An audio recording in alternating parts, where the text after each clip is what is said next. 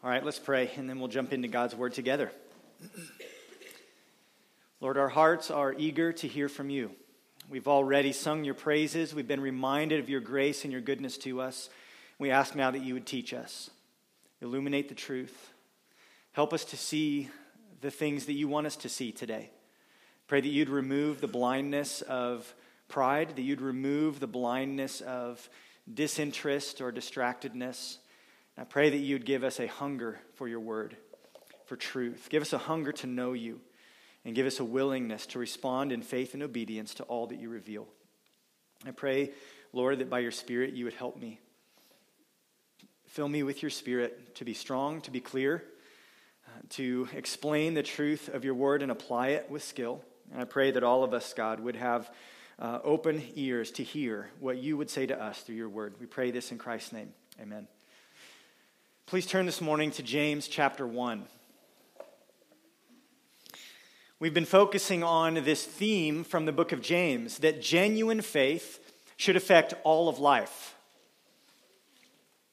There is no such thing as a compartmentalized Christianity that is healthy and strong and vibrant that only touches one part. Genuine faith affects everything, and specifically in chapter 1 of James, we've seen that faith should control how we respond to trials. According to verses 2 through 4, faith should control how we respond in the sense that we count it all joy because we know God's good purposes in our trials. Faith moves us, as we see in verses 3 through 8, to ask God for wisdom in the midst of our trials because we believe that He will supply what we lack. And as we saw last week in verses 9 through 12, faith moves us to joyful perseverance. No matter what we face, no matter if it's lack or if it's loss, we believe in the promised reward, the crown of life that is to come. And so we persevere and we endure, believing by faith in a future experience of God's grace. Faith controls how we respond to trials. Last week, James told us that life is short. Remember that? Life is short and then you die. Remember how encouraging that was to be reminded of that? So if you're poor, life is short and this won't last forever. If you're rich, you're going to lose it all. Life is short and then we die. But sometimes life doesn't feel very short, does it? Sometimes it feels pretty long and drawn out. For many of us, there appears to be quite a long, difficult road between now and the day that we enter into God's rest, the day that we reach that finish line and receive the crown of life. And as we seek to persevere, as we walk by faith, the reality is that we're going to experience not just the trial of adversity, opposition, difficulty, we will, but we're also going to experience the trial of temptation. There's the reality of external pressure, adversity, opposition but we all experience this internal pressure as well the inclination towards sin, the pull towards what violates God's will and His word. And this too, this experience of temptation is a sort of trial. It's a test of our faith. It's an obstacle that must be overcome, and it's a difficulty that must be endured. So, how does genuine faith control our response to this kind of trial, to the trial of temptation? Well, in verses 13 through 18, James shows us that genuine faith clings to the goodness of God in the face of temptation. Really the main point this morning. Genuine faith clings to the goodness of God in the face of temptation. Look in verse 13. Let no one say when he is tempted, I am being tempted by God. For God cannot be tempted with evil, and he himself tempts no one. But each person is tempted when he is lured and enticed by his own desire. then desire, when it has conceived, gives birth to sin. And sin, when it is fully grown, brings forth death. Do not be deceived, my beloved brothers. Every good gift and every perfect gift is from above, coming down from the Father of lights, with whom there is no variation or shadow due to change. Of his own will, he brought us forth by the word of truth, that we should be a kind of first fruits of his creatures. The word for tempted or temptation here in this text is the same word that's translated trial back in verse 2. It's the same Greek word. And this word can really mean either a trial or a temptation, depending on the context, because there's really a lot of overlap between those two ideas. What this shows us here is that James isn't changing the subject from trials to temptation. Rather, with this play on words, he's acknowledging the reality that life is full of different kinds of challenges. And listen, every trial we face will bring with it subsequent temptations. You've perhaps experienced this in your own life. When financial pressure comes, that's a trial, you may be tempted to be anxious or to be dishonest or to refuse to give to the Lord. If you're experiencing an unwanted period of singleness in your life, that's a trial. And you may wish that you were married. You may face the temptation to be frustrated or to be impatient, to be discontent, or even to compromise sexually. On the other hand, maybe you are married but you still face the exact same temptations to be frustrated, to be impatient, to be discontent, or to compromise sexually. Maybe you're experiencing a physical trial, a challenge to your health. You may experience the temptation in that trial to become bitter, or to be self focused, or to lose faith in God. Every trial brings with it the opportunity for temptation. And every one of these temptations is its own sort of trial. Now, this is a difficulty many of us would love to escape, wouldn't we? Raise your hand if you would sign up to say, I will never be tempted to sin again. I'd be all about that. I mean, you wouldn't have to ask me twice. It's an unwanted burden, isn't it, to have to deal with temptation? It poses a test of our faith and our endurance. And this temptation really has been a part of the human experience ever since the Garden of Eden. All of us feel the pull of our sin nature. It's hardwired into our flesh. We're programmed for it. We are susceptible to it. Our flesh is naturally bent towards sin. And this means that all of us in this room, without exception, from the youngest among us to the oldest, all of us will face temptation.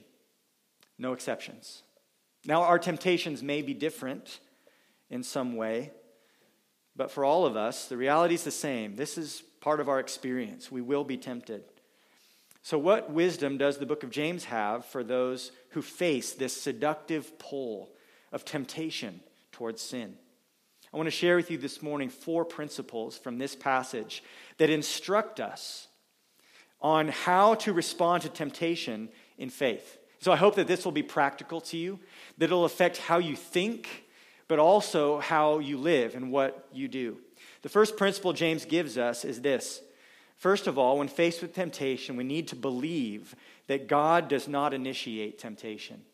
We must believe, this is an act of faith in our thinking, believe that God does not initiate temptation. That's the point of verse 13. Let no one say when he is tempted, I am being tempted by God. For God cannot be tempted with evil, and he himself tempts no one. So, verse 2, to sort of go back up to the beginning of this chapter, reminds us that trials are part of our experience, but God has a good purpose in our trials. That's why we can have joy. God has a good purpose in our trials. Specifically, God uses trials to produce steadfastness in us, to, to equip us and enable us to endure, to strengthen our faith. God is sovereign, and He ordains that we experience such difficulties so that we will become strong. And this brings up a natural question, does it not? Well, if God is sovereign over my trials and uses them to make me strong in my faith, does that mean that God is sending temptation upon me? Well, James answers that with an emphatic no. God is not tempting you to sin. James gives two reasons why it's impossible to assign responsibility for temptation to God. First, he says God cannot be tempted himself, he cannot be tempted with any sort of evil. If we think about this, it makes sense because the reason for temptation, the reason that temptation appeals to us, is because there is something inside of us that that temptation sort of latches onto. It appeals to something within us. But when you think about God and his nature, there is not a single shred of sin in God. So temptation has no pull on him. He cannot be tempted. He has no impure desires. God has no unholy inclinations. God has no unrighteous motives. He's not like us. He is the God who is holy, holy, holy. He is perfect in love, perfect in justice, perfect in purity. He is all powerful and cannot fail, unlike Adam did. He is all knowing and perfectly wise. He cannot be deceived, like Eve was in the garden. So, trying to tempt God with sin is like trying to get a finger hold on a glass wall. If you imagine, like a rock climber going up to a glass surface, there's nothing to grab onto. That's why God cannot himself be tempted. There is no evil in him, he's immune to it. 1 John 1 5 says, This is the message we have heard from him and proclaim to you that God is light, and in him is no darkness at all. So God cannot be tempted with sin. There's nothing in him that that, that that sin can appeal to. And secondly, since his nature is antithetical to sin, he cannot be the source of temptation. That's what James tells us in verse 13. He himself tempts no one. This is because God always acts according to his will. That's a very important thing for us to understand that God's will is perfect and sovereign, and He always does fully according to all that He desires. God never tries and fails. God never has good intentions that He fails to follow up on. God always accomplishes His will. And it is His will that we would be holy as He is holy. It would be contrary to God's will for Him to tempt us towards sin. It would be a violation of both his nature and his will. So, what God does do is test us. We know that from Scripture. God tested Abraham's faith in Genesis chapter 22 by instructing him to sacrifice his son Isaac. That was a test. But God never tempts towards sin. God may push you to rely on him, that's a test, but he never pulls you towards sin. Rather, 1 Corinthians 10, verse 13, tells us that God protects us from being tempted more than we are able to endure and provides a way of escape. 1 Corinthians 10, 13. No temptation has overtaken you that is not common to man. God is faithful, and he will not let you be tempted beyond your ability. But with the temptation, he will also provide the way of escape that you may be able to endure it. When you face temptation, it's not because God is tempting you. God is at work in your temptation, but He's at work keeping that temptation from becoming too much and also supplying a way of escape. That's what God's doing in the moment of temptation. So we cannot blame God for our temptations. That's really important. When you face trials and the temptations that come with them, we must never, ever assign blame to God for our temptation. While God is fully and totally sovereign, James makes it emphatically clear he is never responsible for our sin. And he is not the immediate cause or source of our temptation. So, as we seek to respond to temptation in faith, we need to believe this truth. It starts there. That's the first principle. But a second principle is this in verses 14 through 15 we need to suspect our own desires as the source of temptation suspect our own desires. So we believe that God is not the source, that's verse 13, and instead we suspect our own desires as the source of temptation. Verse 14 and 15. But, so here's a contrast, but each person is tempted when he is lured and enticed by his own desire. Then desire, when it has conceived, gives birth to sin, and sin, when it is fully grown, brings forth death. You might ask the question okay, if temptation doesn't come from God, where does it come from? And James tells us comes from our own hearts. And he speaks here about our desires. The desires that come out of our hearts. Now, desire is not always a bad thing. There are good desires for good things, and biblically, we are instructed to cultivate such desires. For example, Jesus said in the Sermon on the Mount that there is blessing for those who hunger and thirst for righteousness. That's a good desire for a good thing, and it leads to blessing. David describes his longing for God in the Psalms as a deer thirsting after water in the desert. That's a good desire, a desire for God Himself. That's a desire to be cultivated in our own hearts. Paul says the man who desires to be an elder, a pastor, desires a good thing. So desires are not wrong, desires are not bad. But what happens when we hunger and thirst for what is not righteous? Such a hunger, such a desire is in and of itself unrighteous. The ESV uses the word here, that's the, the translation I'm preaching out of, uses the word desire to translate a Greek word, epithumia. We don't often um, get into the Greek uh, language in our sermons here, but it's important to understand this. Epithumia has the idea of a desire, but it's a strong, passionate desire, an inordinate desire, desire that is overflowing its proper bounds, and even a craving for that which is forbidden. It's that kind of desire. It's not a good desire or a holy desire in this context. The same word appears in Romans 13 14. Paul says there, put on the Lord Jesus Christ and make no provision for the flesh to gratify its desires. Same word. Galatians 5:16, Paul says to that church, "But I say, walk by the Spirit, and you will not gratify the desires of the flesh." Same word, epithumia. Ephesians 4:22 instructs us, "Put off your old self, which belongs to your former manner of life and is corrupt through deceitful desires." Epithumia, same word. So this strong desire in this context refers to desires not just for sinful things, but desires that are themselves sinful. Desires that are corrupt. And that's why throughout the New Testament, we see that epithumia, these kinds of desires, are to be put off. They are to be starved out. They're not to be gratified. Some of you may have the New American Standard Bible in your lap, and it translates this word lust. Lust, which is a good translation. Each person is tempted when he is, when he is lured and enticed by his own lust. The New International Version renders it as evil desire. NIV gets it right. When we have an unholy desire for that which is sinful, the desire itself is sinful.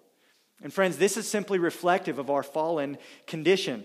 The temptation that comes from this epithumia, this corrupt desire, is different perhaps than the kind of temptation that comes from the outside. Some of you, when you're thinking, okay, well, if desire or if temptation rather doesn't come from God, then maybe it comes from the devil.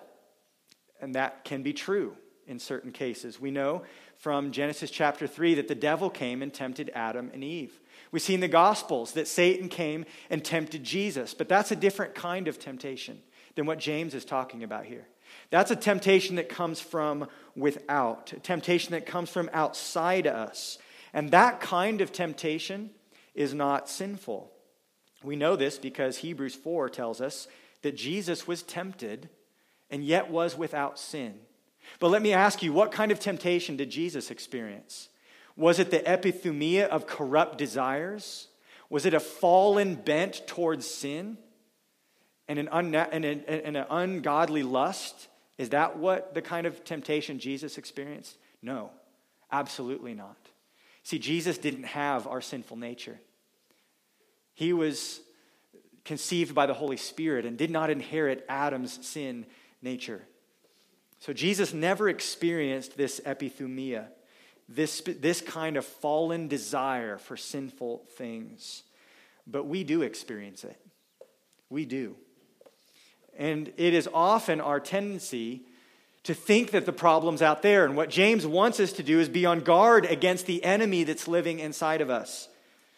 Like our parents in the garden, we are often quick to shift the blame, to point the fingers and say, the reason I sinned is because of the world or the devil or this person.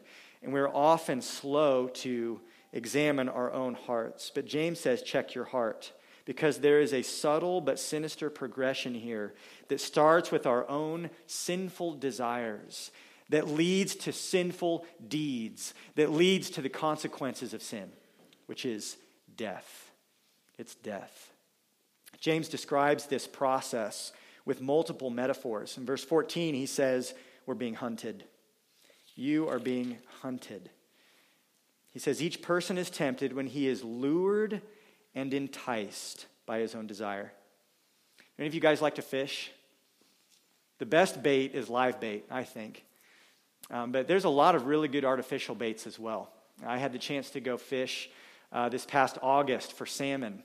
And salmon like things that are flashy, and they like anything that has a splash of this like pinkish orange color. And so you can throw a beat up, bent old spoon with a little like orange bead on the front, and they will hit that thing hard because it lures them, it entices them, it appeals to something in their instincts where they can't not bite. If you put that right in front of them, it's hard for them to say no. A little reflection of light, a little movement that mimics something good that the fish likes to eat, but there's a hook. Sometimes more than one. Those treble hooks are hard to deal with. James says that when we are being tempted, we are being lured. There's something that seems appealing, and it entices us because it appeals to something in us, our, our fleshly instincts, as it were. But there is a hook buried inside. And James says we're not just being lured by the world or the devil. Other passages do talk about that kind of enticement. But James says we are lured and enticed by our own desires, the inclination of our own heart. The enemy's not just out there, it's in here. And James says it's deadly. It's deadly. He uses this metaphor of conception and birth in verse 15. He says, Desire, when it has conceived, gives birth to sin. You could say sinful desires leads to sinful deeds. And sin, when it is fully grown, brings death. You see, what starts small and seemingly harmless, it grows. It gets bigger, it gets stronger. James says, when it's full grown, it brings forth death. And James says that this horrific process is not just some grenade launched at us from the enemy. This is something that springs up within our own hearts. It hatches on the inside. Sinful desire that conceives and gives birth to sinful deeds that, undealt with, and allowed to continue will grow and will destroy your life. It's deadly. We need to believe that God is not the source of temptation, and we need to instead suspect our own desires. To take a good look in the mirror at who Scripture says we are, to understand how Scripture says that we're wired, and to be very, very slow to trust our own hearts. You know, the wisdom of the world says to believe in yourself and trust your own heart, and that's the worst advice anybody could ever give you. Biblically, that is spiritual suicide. To trust your own heart, to follow your own desires, that is the path that leads to destruction. We need to believe that temptation doesn't come from God. We need to suspect our own hearts because the Bible says we're, test, we're tempted in part by our own desires, our own fallen um, lusts. There's a third principle that James gives us. When you're experiencing temptation, refuse to believe the lies offered by temptation. Verse 16. James is straightforward and simple and to the point. Do not be deceived, my beloved brothers. Do not be deceived. You're being lured, you're being enticed, but do not be deceived. And this warning is firm. It's a command, it is direct, and it is something that you and I are called to obey. Do not be deceived. Do not believe the lies. But James speaks with tender concern as well. He addresses them and us by extension as beloved brothers. The reason he's warning us, the reason he's grabbing us and shaking us by the shoulders and saying, Do not be deceived, is because he doesn't want us to experience the destructive and deadly consequences of sin. He wants us to escape.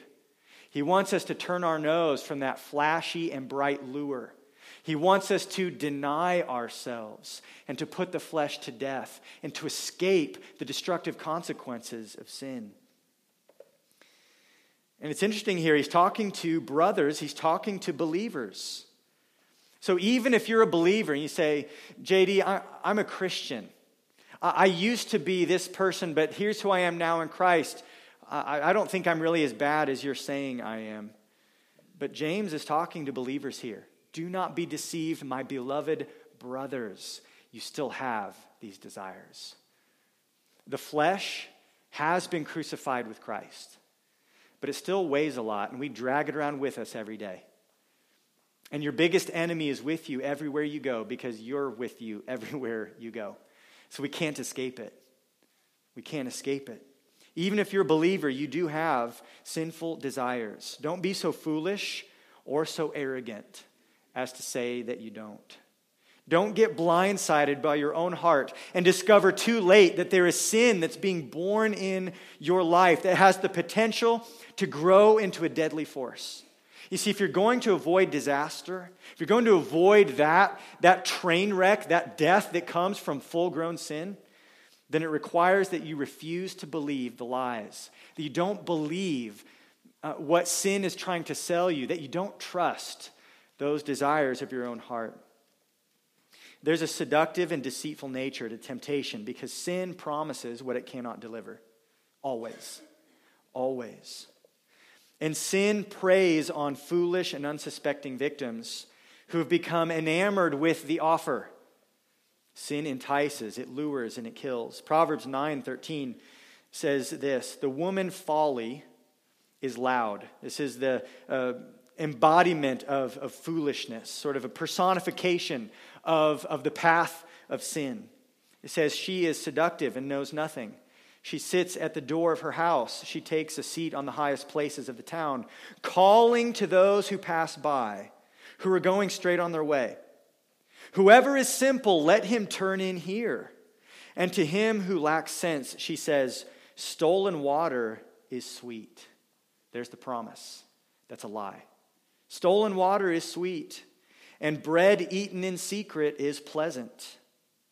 But he does not know, speaking of the simple man who's entertaining this offer, he does not know that the dead are there, that her guests are in the depths of Sheol. James here is preaching to us this same exact wisdom. Do not be deceived. Do not be deceived by the empty promises and the lies of sin and temptation. And friends, this is really a matter of faith, isn't it? It's a matter of faith. What are you going to believe in the moment of temptation? Will you believe in what sin is offering you, or will you believe in what God tells you? Because all sin is ultimately unbelief in God. All sin, without exception, is ultimately trusting a lie. You look at pornography thinking it will help you to escape, that it will bring pleasure, that it will satisfy, but in reality, it is empty and it is destructive. James says to you, do not be deceived. Perhaps some of you are the type of person who is tempted to blow up and, and spew verbally all over the people you love, thinking that it'll make you feel better, and perhaps they'll get the point and it'll fix the situation. But such expressions of anger do not make it better. And it doesn't help you feel better in the long term. It doesn't communicate effectively, and it actually makes the situation worse. James says, Do not be deceived. You might be the one who gets all excited about sharing that juicy tidbit of gossip with a friend. You love the rush that comes when, when you share secrets or significant information with someone. And you think that perhaps that sharing this will help to cement your place in the social fabric. But instead, it only brings shame and harm. James says, Do not be deceived. In that moment of temptation, do not be deceived. Perhaps some of you kids, if I could talk to you in the room, some of you kids lie to your parents sometimes. Maybe you, maybe you don't deliberately say things that are black and white false. Maybe you just withhold important information knowing that they'll be deceived. And you think that that's going to get you out of hot water. You think that maybe that will help you to avoid the consequences. but it only digs the hole deeper, doesn't it? James says to you, Do not be deceived. These sins, when they are full grown, bring death. The fact is, temptation is always an empty promise and a lie. And the first sin is the prime example. We can always go back to the garden and we can, we can look at this play by play scenario where the serpent is talking to the woman. And he tells her things that are partially true, but have a deadly hook buried inside. And Eve was deceived. She believed the serpent and trusted him instead of believing God and trusting his word. Genesis 3 6 says, When the woman saw that the tree was good for food, and that it was a delight to the eyes, and that the tree was to be desired to make one wise, she took of its fruit and ate. And she also gave some to her husband who was with her, and he ate. They believed a lie. Satan said to them, Did God really say that you will surely die? You will not surely die. Instead, you'll be made wise like God, knowing good and evil. And they believed his lie and did not believe the word of God. When confronted with temptation, we must refuse to believe the lies. Instead, we must respond in faith. In faith, which leads to our last principle. Number four, in verses 17 through 18, we find that we need to remember the superior goodness of God. Remember the superior goodness of God. When you face temptation, believe that it's not from God, suspect your own heart, refuse to believe the lies, and instead remember the superior goodness of God. While our desires may lure and entice us with a promise of something good, hinting that God is holding us back and holding out on us, James says the opposite that every truly good thing comes from God. Look at verse 17. Every good gift and every perfect gift is from above, coming down from the Father of lights, with whom there is no variation or shadow due to change. Of his own will, he brought us forth by the word of truth, that we should be a kind of first fruits of his creatures. This is an earth shattering statement that every good thing comes from God. Because you can flip that around and say that nothing good comes from sin and temptation. Sin and temptation can bring you nothing good. If you want something good, then go to God. Go to God.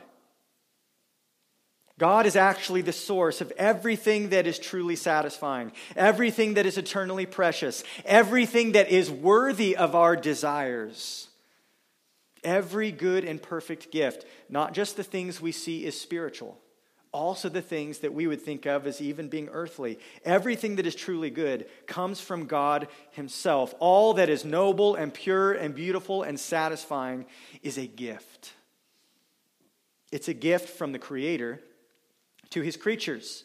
James points out that this is how it was at the beginning because he refers to God, notice this, as the Father of lights in verse 17. You remember back in Genesis? We've talked about Genesis 3. Go back to Genesis chapter 1. God made everything in Genesis chapter 1, including the heavenly stars and planets. And he declared them to be what? Do you remember? Good. God made everything and declared it to be good, even very good. The one who made the stars and the sun and the moon, the Father of lights, is good, and He's been doing good things since day one. And He is still the same good creator today that He was then. If God is the author of all that was good in creation, we can trust He is the provider and the giver of all that is good today. There is no darkness in him. There's no shadow. There's no deception. James says he doesn't change. There's no variation or shadow due to change. He's the same yesterday, today, and forever. The good creator is the good giver. And the proof of God's goodness, James says, is that he's not done creating. Look in verse 18. Of his own will, meaning because he wanted to, because he's good, what did he do? He brought us forth by the word of truth, that we should be a kind of first fruits of his creatures. God made everything, and declared it good. And James reminds us that God's not done making new things and declaring them good. He now continues his creative work as he redeems and restores his fallen creatures, sinners like you and me. And he does this through the gospel. That's what the word of truth is. The word of truth is the gospel, the good news that the Son of God became a man and lived a perfect life and died a bloody death on the cross as a substitute for you and me. And he rose again so that all who repent and believe would become new creatures in Christ. God takes dead sinners and makes them into a new creation, bringing us to new life. And he has brought us forth and done this according to his will and by the power of his word. Every good and perfect gift is from above, including your salvation. He makes us new. God has accomplished this miracle in our hearts through the work of Christ. Consider that among all the good gifts that God gives, that He loved the world so much that He gave us His Son. When sin and temptation lie to you and say that here's something good that you need, but God says you can't have it, and God has not given you what is good and everything that you need, then you need to bring Jesus into that conversation. Say, God gave me Himself. He gave his only son. And Jesus loved me and gave himself for me on the cross. There is no greater thing that God could have given. The most infinite, valuable, precious, and extraordinary gift has been given, and his name is Jesus. So when you face temptation, reject the lie that sin offers you something good, and instead believe that God is the source of all that is good. Remember the superior goodness of our God. That he gives us eternal life. He gives us his son according to his sovereign will, because he wants to, because he is loving and good and gracious. And he does this, according to verse 18, for a reason.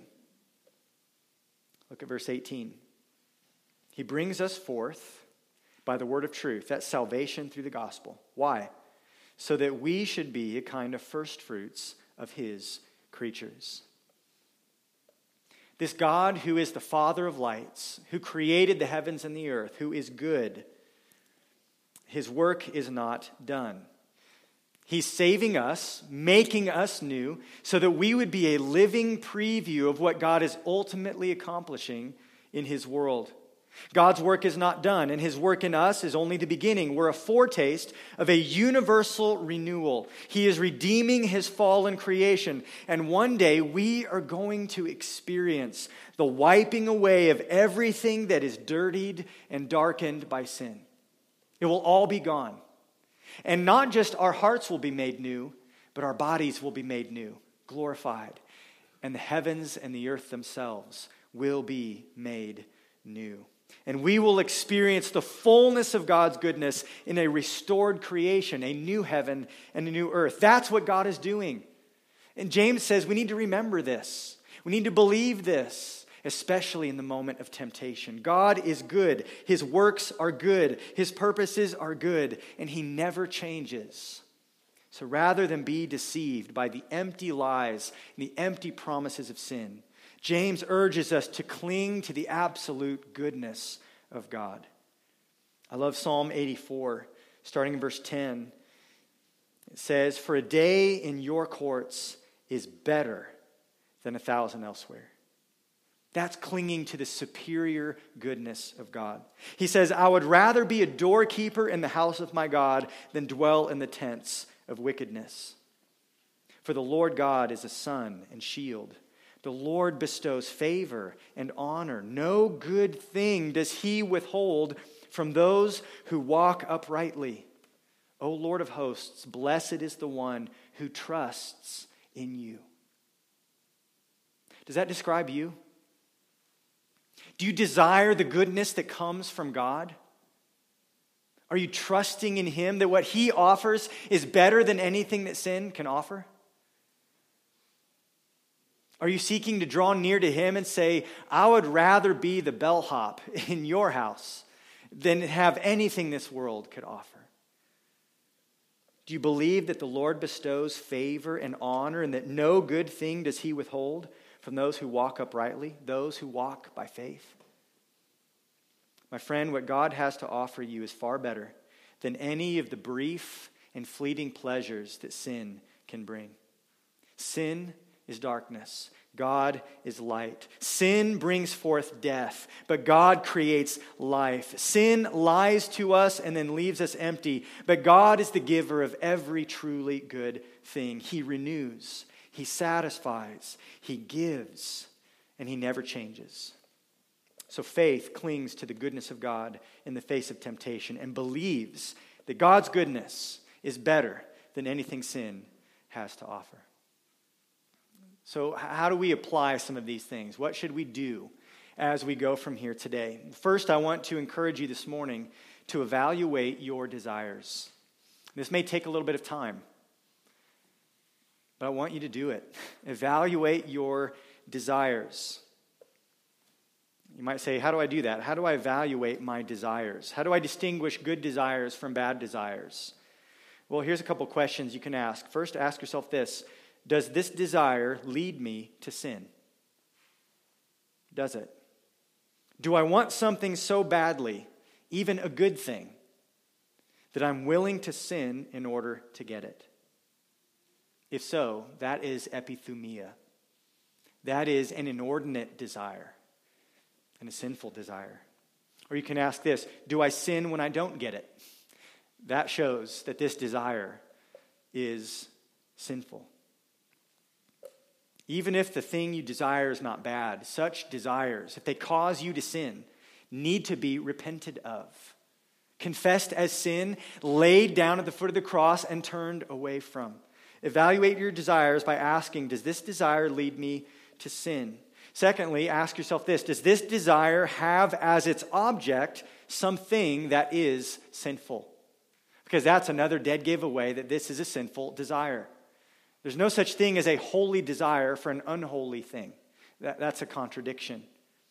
Does this desire have as its object something sinful? This would include a desire for glory for self. Glory is not for you, glory is for God. So when we desire glory, that is an ungodly craving. It is a sinful desire. This would include such desires as or desires that are covetous, wanting what someone else has desires that are envious, wanting what someone else has and resenting them for having it, wishing they didn't. Or desires that are malicious, wanting something bad to happen to someone, finding pleasure in their pain. Such desires have as their object something that is sinful. Therefore, those desires are sinful. Desires for things that are sinful would include any sort of sexual perversion uh, this is a complicated subject that some people don't like to talk about, but in, when we talk about things like homosexuality or the confusion that some people experience in terms of gender, desiring to be something that God has not made them to be, when you desire something that is, is wrong in and of itself, that desire itself is sinful, meaning it must be confessed and it must be turned from and it must be put to death. It cannot be coddled or excused. Holy desires don't lure us to sin. Holy desires don't conceive and give birth to death dealing monsters in our life.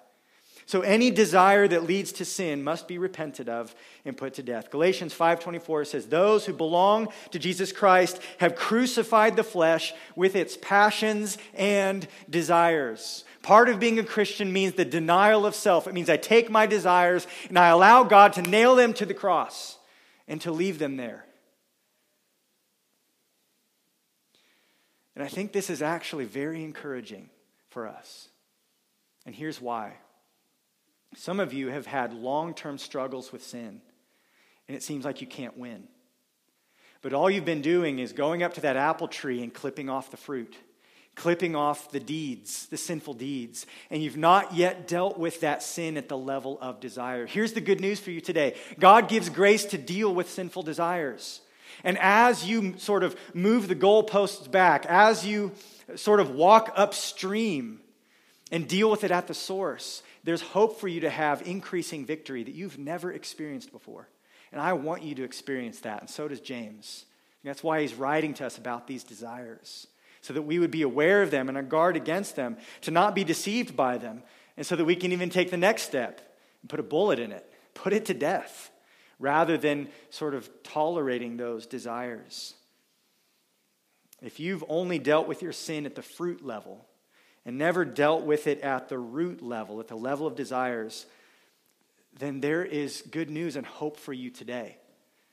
That, that, that you can move the battle lines further back into enemy territory and see increasing victory. I think this is the reason why many people never have victory over specific sins. They've never gotten down to battling those sins at the level of desire. Never confessed it as sin never asked for God's grace to grow in the area of desire. They've never sought to repent and turn away from those desires. So, if that describes you today, let me encourage you to come to a God who gives. Remember, He's the giver of all good things, and He's a God who gives grace to those who deal with these kinds of unholy desires. God gives grace. He gives the grace that forgives sinful desires. Maybe you need to confess right now desires that are sinful. Be encouraged. God gives grace, He gives forgiveness for those kinds of desires. And He also gives the grace that transforms sinful desires. You're not just doomed to be a slave of your lusts, there's freedom in Christ. He gives the grace to transform us, to change our hearts, and redirect our desires to what is good. It's not that you shouldn't have any desires, it's that our desires need to be oriented towards Christ and what He says is good. And this is what God delights to do. He's in the business of changing hearts. He's in the business of sanctifying sinners like you and me and renewing our minds and renewing our hearts so that we worship and desire Him and Him alone. So, in terms of application, some of you need to examine your desires, and what you discover may require repentance. Be encouraged, there is grace for you. Secondly, I want to encourage you not just to examine your desires, but also to cultivate faith. Cultivate faith. You might feel like I, I spent too much time saying God is good, but we need to believe it, and sometimes we don't. So we need to emphasize this and cultivate faith in God, in His goodness, and in His promises. As you face the trial of temptation in life, as you go from here and face temptation today, or tonight, or tomorrow, or this week, you're going to hear two different competing messages in that moment of temptation a message from your heart and your desires, and a message from God. You're going to hear perhaps a message from the world and a message from the Word. You'll hear a message from the enemy and a message from your Heavenly Father. The question is who are you going to believe? In that moment of temptation, who are you going to believe? Who will you trust? And who will you be skeptical of? Adam and Eve were skeptical of God and His Word. Did He really say? I don't think that's actually going to happen. Will you be skeptical of God and His Word, or will you be skeptical of your own heart? Skeptical of your own desires? Who will you trust? Will you trust your, your desires and suspect God of not really being good? Or will you trust God and suspect your desires of being distorted? We need to cultivate faith because in that moment, when the pull to sin seems not just like an offering, but like a command, and your desires are screaming at you to give in, it's at that moment that it is crucial that you cling to the goodness of God by faith, that you believe what He says Remember that the choice is not, in the moment of temptation, the choice that you face is not saying yes or no to temptation. The choice is saying yes to temptation or yes to God. That's, that's the decision that you're facing. And so we need to cultivate faith and cling by faith to the goodness of God, believing that He offers us something better, more satisfying, and longer lasting. While sin leads to death, God invites us to an abundant life in Christ. Faith clings to the goodness of God in the face of temptation. It's a trial, isn't it? We wish we didn't have to face temptation, but we do. But Scripture gives us the resources to deal with it. We have a good God who gave us a good gospel that sets us free. We have hope of eternal life. And we've been given the truth we need, the warnings we need, and the exhortations we need, so that we have the resources to not be deceived, but instead to look to the goodness of God. May we endure the trials and temptations in life by faith in the God who is good, the God whose purposes are good, the God whose promises are good, and who has given us every good gift in this life and every spiritual blessing in Christ. May we live for him and trust him as we face temptation. Father, we thank you for your word, for how clear it is. We thank you for the warning, even though it's painful, to be reminded that we have a deep issue, that we have a sinful flesh that has these sinful desires. I pray, God, that you would help us not to be deceived. Strengthen our faith to trust in your goodness, to reject the lies, and to look to Christ. I pray that if there's any who are discouraged today in their battles with sin, that they would be encouraged and equipped, and that they would look to Jesus for grace as they keep fighting against sin and temptation. I pray, Lord, that you would help us to persevere and endure, believing that when we have stood the test, we will receive the crown of life that you promise to all who love you. Amen.